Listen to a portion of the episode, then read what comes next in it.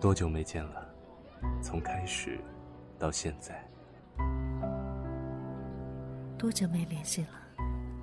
从去年到今天，喧嚣尘世，我们过得太匆忙。面对现实，我们太善于借口与伪装。有没有那么一些话想说，但不敢说？我求求你嫁给我！你就是对我好，承认怎么了？有没有那么一些人，想见却不敢见？呸！我才不承认呢！把你的情绪说给我们听，有关青春，有关过往。把你的故事说给我们听，有关父母，有关爱人，有关你的一切。这里是。想把我说给你听。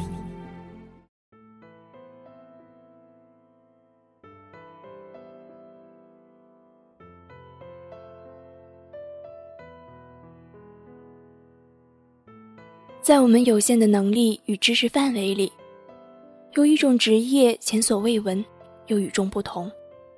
他们是全能超人，上得厅堂，下得厨房，跑得过刘翔，打得过流氓。我们的生命里，他都郑重其事的出现过。在我们很小的时候就彼此见过，那个时候她还特别的美，脸颊总是带着健康的红晕，像一朵才醒来的海棠。只是时间不饶人，等再看她的时候，她已经红颜迟暮，白发苍苍了。这个人说到这里，我相信大家都已经知道他是谁了。没错，但是我们呢，还是忍不住的想要隆重的介绍他。他就是世界上最伟大、最了不起的全能 CEO，我们的母亲。大家好，这里是想把我说给你听，我是本期节目的主播凌霄。大家好，我是星辰。那么在接下来的一段日子，我们的节目将推出感恩季，感恩身边的一切，比如父母。比如爱人，比如闺蜜，是的。那么其实除此之外呢，甚至于连陌生人你也可以感激。在这里呢，我们期待您的投稿，想听见每一个人内心深处最柔软的那段故事。我们的邮箱是 story at 半岛点 fm。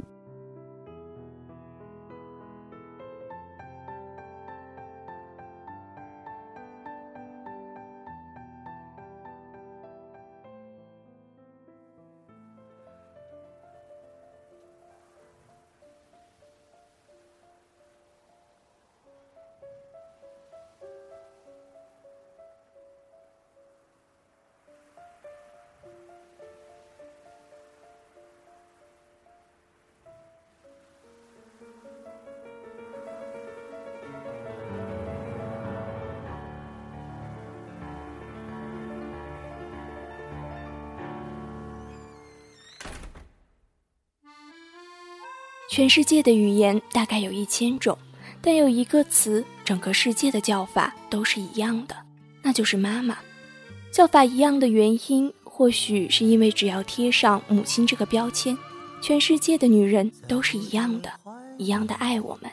没错。可是当我们轻快地在青春里乘风奔跑的时候，当我们开始为了油盐柴米而奔波的时候，你是否真正有机会？知道那些关于爱、关于我们的并不知道的事情呢？那么在这一期节目当中呢，我们就带大家一起回到最开始的那个地方，然后陪亲爱的人一起老去。多少年以后，如云般游走，那变幻的脚步，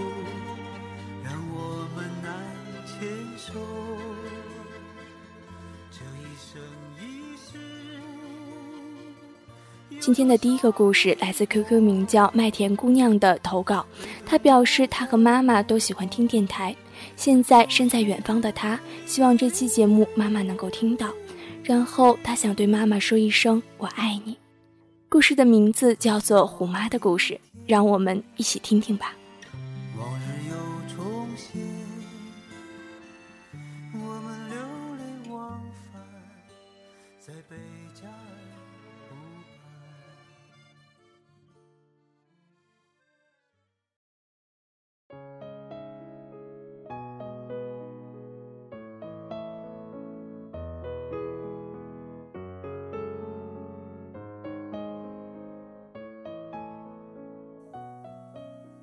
我妈生我的时候已经快四十岁了，是个有些危险的高龄产妇。后来听我爸说，我妈当年生我的时候，折腾了整整一天一夜，最后是累得昏死过去。就连往日里不大喜欢我妈的奶奶，在我每次生日的时候，也只会反复的念叨一句：“你的生日就是你母亲的苦难日啊。”可见，当初我真的是把我妈折腾得够呛。不过后来呢，我才发现，其实从小到大，一直以来，我妈都一直被我折腾着。我的母亲是一个典型的知识分子。名牌大学毕业之后，又去了美国深造，回国之后做了一个大学的教授。她不是一个很爱笑的女人。我翻过她的相册，照片里看起来她书卷气很浓，头发微微的有些卷，眼神清淡而薄凉，长长的、浓密的快要到腰的黑发，衬得她更加的白。总体而言，放在今天的话。她应该是属于那种女王高冷级别的，一百米以内生人勿近。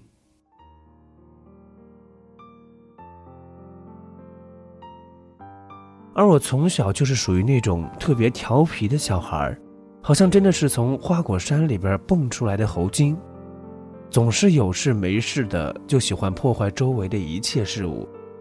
我爷爷的毛笔被我把毛拔光过。我奶奶的老上海珍贵唱片机被我弄坏过，我还在我外公午休的时候，在他脸上画过乌龟王八，我还把我外婆的旗袍剪烂过，我甚至于把我爸反锁在老式的厕所里边，把对门新搬来的小白脸娘娘腔门牙打掉过。论起当年我的辉煌事迹，我姑妈说的最好，我可真是哪吒转世啊！但我总会有怕的人。我最怕的人就是我妈。论狠心，打起我来，我妈那叫一个厉害。有时候我都感觉我根本就不是她亲生的。吃饭的时候拿筷子的姿势不对，于是就被筷子打；看书写字的时候姿势不对，就被用书打；考试成绩不好，犯了大错，那就拿起皮带来招呼。当然。有关我妈的满清十大酷刑，我就不一一列举了。我妈对我呢，一向都是严格要求，甚至于连早餐都得按规定了来。我喜欢吃咸的，不行；吃香的、油炸的更不可能。每天只能牛奶加上煮鸡蛋，把自己噎到打嗝的去上学。放了学之后呢，还得马上狂奔出学校，因为我还要去上补习班和课外兴趣班。一会儿学英语，一会儿学国画，一会儿学奥数，一会儿练钢琴。在外人看来，我似乎过得挺不错的，家庭教育真的非常的好。但是其实只有我自己知道，那是怂，被压迫了还不敢反抗。人人都有叛逆期，我的叛逆期到来的时候，刚刚中考结束，中考的成绩算是超常发挥。进了最好的实验中学，最精英的班级，那是完全没有问题的。那个暑假，我顶着中考状元的头衔，疯了一个盛夏。而我妈那个时候也正好是评职称的关键时期，于是也就没有太多的管我。等上了高中之后，参加了第一次模拟考，不出意外，我被老班请到了办公室，而我妈把那张几乎快倒数的成绩通知单。丢到了我的脸上。这一场青春的大战，一打就是三年。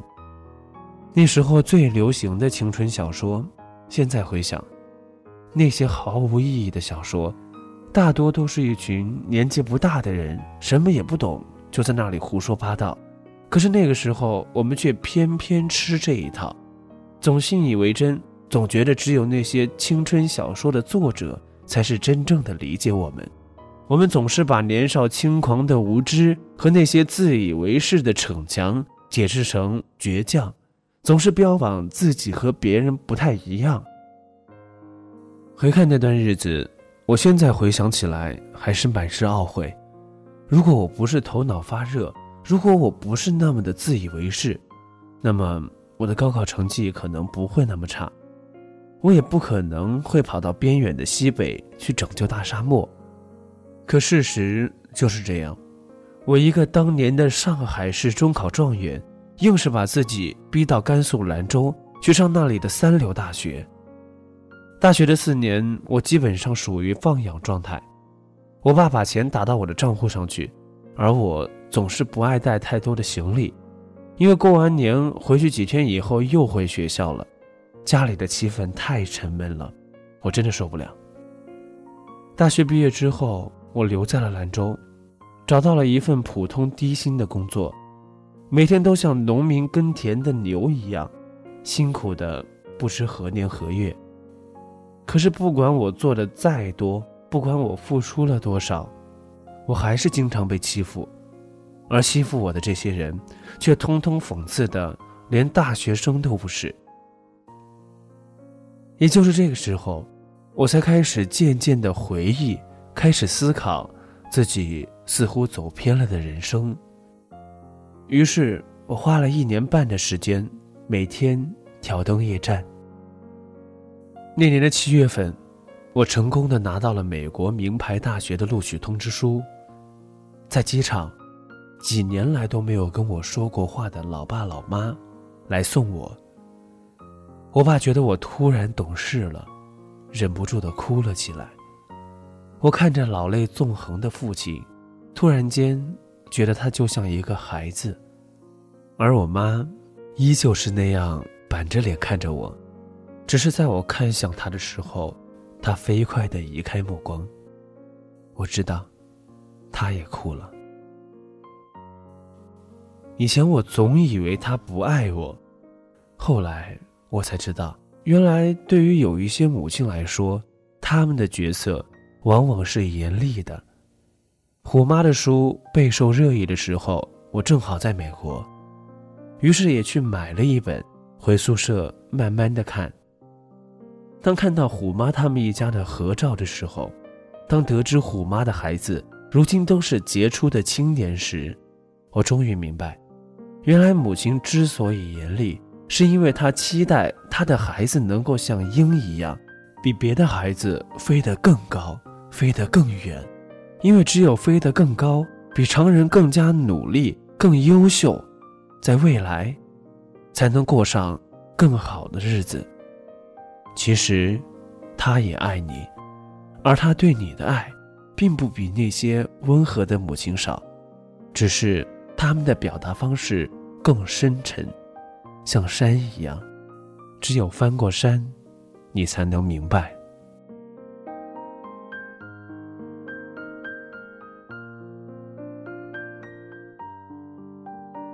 其实听完这段故事，我突然想起很久以前看过的。台湾女作家龙应台的一本书，书里写过这样一段话：荒唐青春里，我们总是飞奔的比谁都快，可年少已过去，才突然发现父母被远远甩在身后。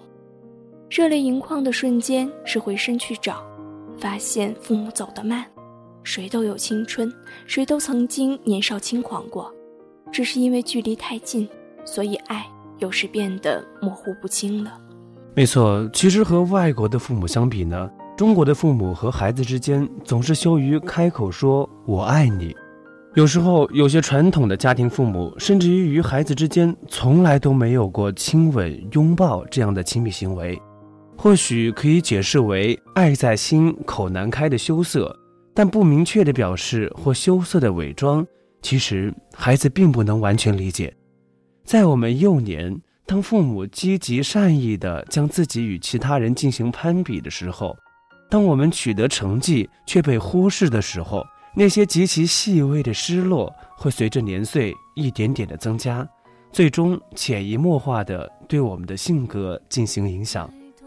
哥伦比亚大学曾经做过一个心理测试，孩子有性格缺陷的原因，百分之七十都是来源于家庭。是的。所以说，我们以后一定要学会主动去爱，主动的给家人一个拥抱。如果实在是羞涩的话，发一条微信、短信，写一个字条也行。爱是相互的，如果你有所表达，一定会收获意外的惊喜。可能有的孩子会抱怨：“为什么要我主动呀？”其实你根本没资格抱怨，原因很简单，你的出身就决定你要感激父母，因为你的成长，你更要感激父母。即使他们不给你拥抱，不给你亲吻，你也要主动的上去，撕开那层严厉或冷淡的纸，里面包裹的是酒心巧克力一般，这世间最纯粹、最真实的爱，浓浓的一辈子都值得回味。世间的爱最珍贵的应该是亲情，因为百分之百的无私。没错，世间的爱最珍贵的应该是亲情。那么下面这个故事呢，是来自于微博名叫做“邱泽荣春天”的听众朋友的私信，他的故事呢是关于外婆。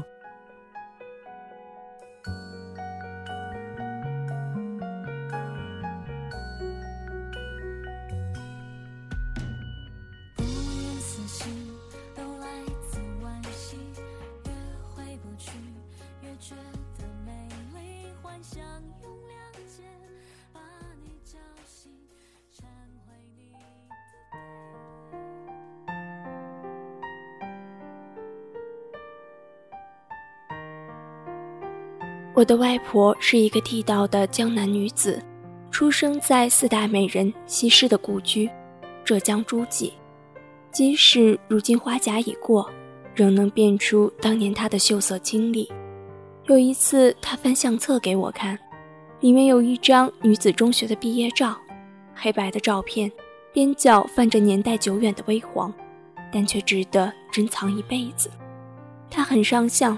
端端正正地站在第二排的中间，短衫，过膝黑裙，普通的马尾，但还是特别的美。她的五官精致而小巧，她的美并不张扬，但给人很舒服的感觉。我的外公年轻时也很不错，是个盐商的长子，家境殷实，后来考上了黄埔军校。外公与外婆的爱情故事发生在秦淮河畔，我偷偷猜想过。一定美得像诗，像戴望舒的雨巷，那个小雨绵绵的时刻，那个丁香一般的女郎。而我似乎就从那个时候开始不切实际的幻想一场风花雪月的到来。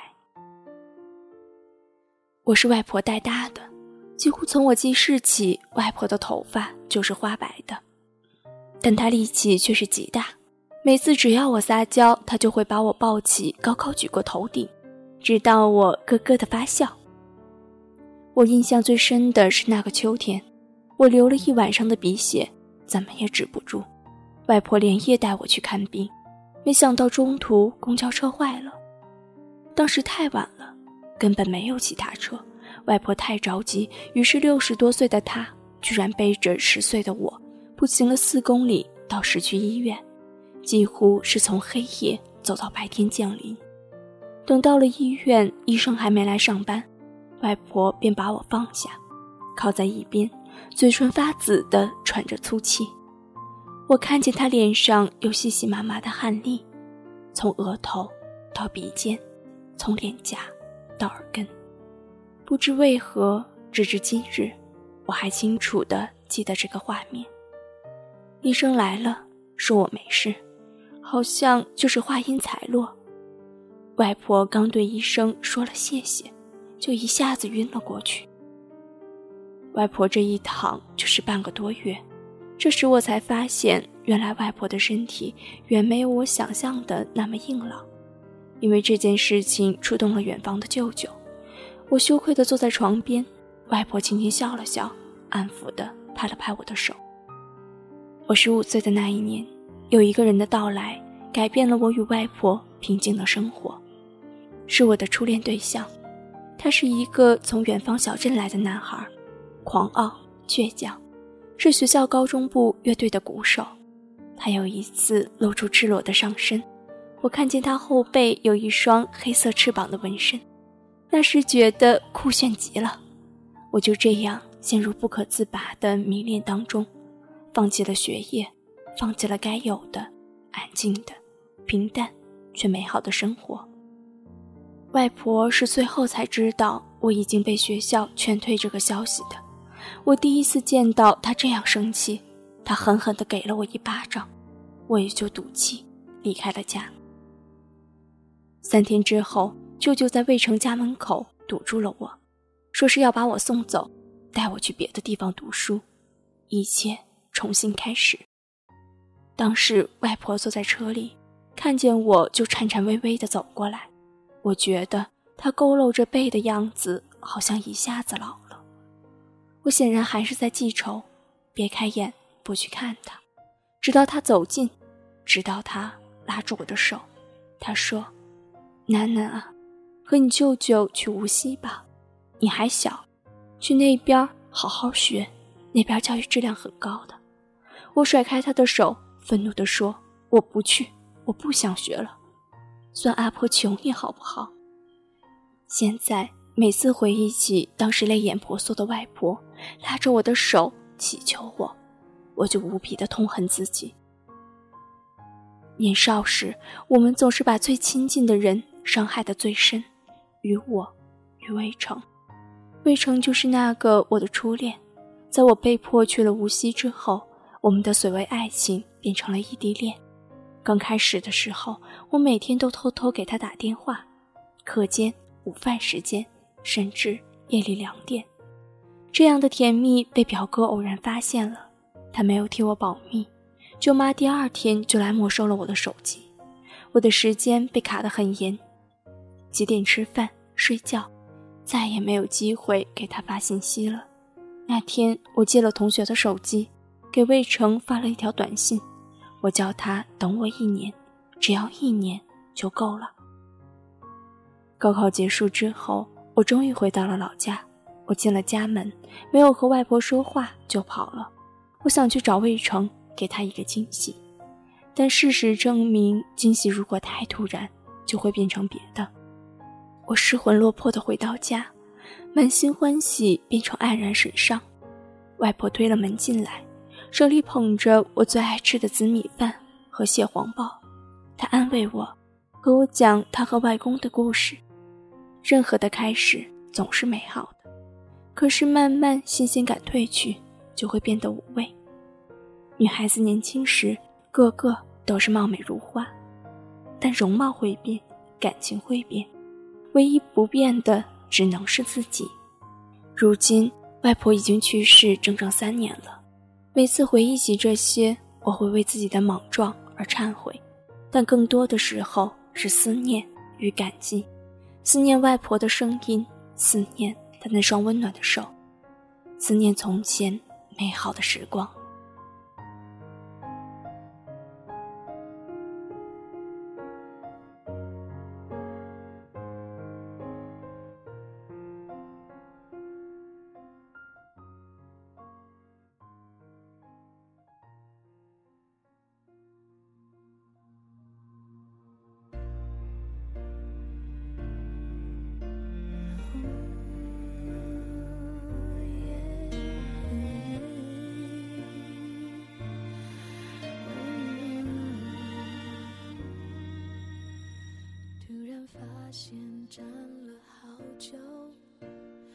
成长带给我们更多的是忏悔。世间最爱我们的其实是至亲。我记得曾经有一部法国的电影叫做《九顶假发的女孩》，那部片子当中有一个片段让我记忆深刻，非常的感人。当女孩得知自己得病的时候，她的父亲站在医院的走廊里默默的哭了。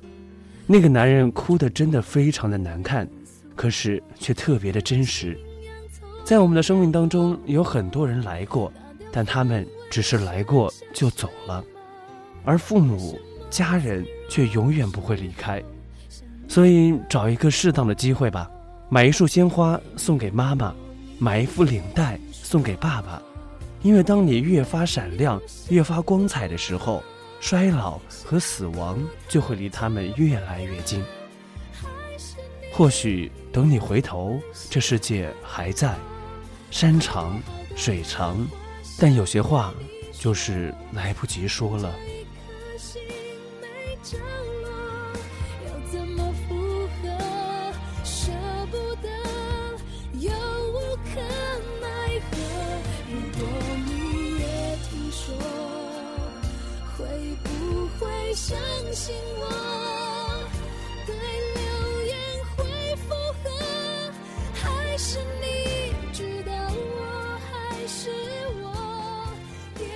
这里是想把我说给你听我是主播凌霄。那么在今后的节目当中呢我们将会继续诉说关于青春关于感恩的故事。同时呢我们也欢迎您能够与我们一起分享你的故事。感谢您的收听我们下周日的同一时间不见不散。